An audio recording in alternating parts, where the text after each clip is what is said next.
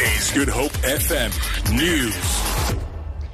Good afternoon. Neighbours of a family of three that was killed in a shack fire in the Kosovo informal settlement on the Cape Flats say they suspect the victims were deliberately targeted. Two shacks caught alight in the Philippi area last night, claiming the lives of a mother, father, and their son. Undela Batzela reports.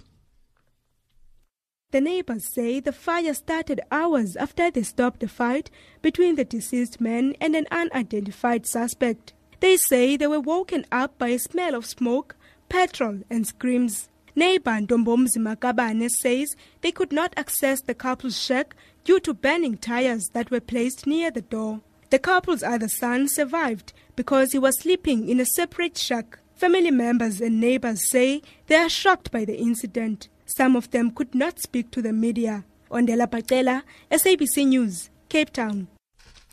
Police are still investigating the cause of a fire at a storage facility belonging to transport and storage company Pickfords in Cape Town's Epping Industria. Five people were injured in the incident yesterday. Cape Town Fire Chief Theo Layne says the whole structure in Good Enough Avenue has been razed and damage is expected to run into millions of rand. It took about 60 firefighters to contain the fire. Most of the injuries were due to smoke inhalation.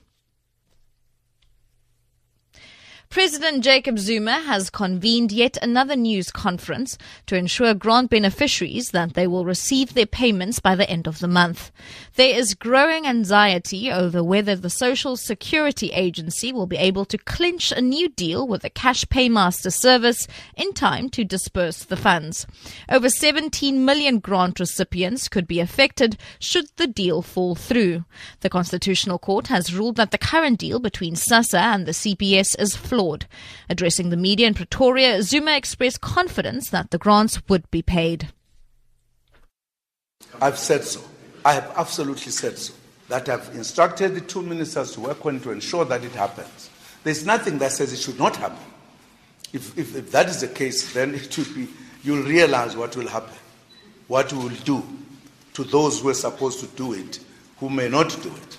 Because we cannot have old people not getting their money simply because people are looking at whatever. That must happen. And that's why I'm saying cool down as a country.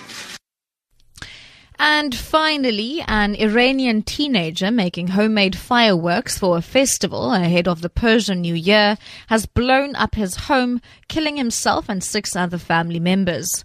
Officials say the house in the northwestern city of Ardabil was flattened by force of the blast.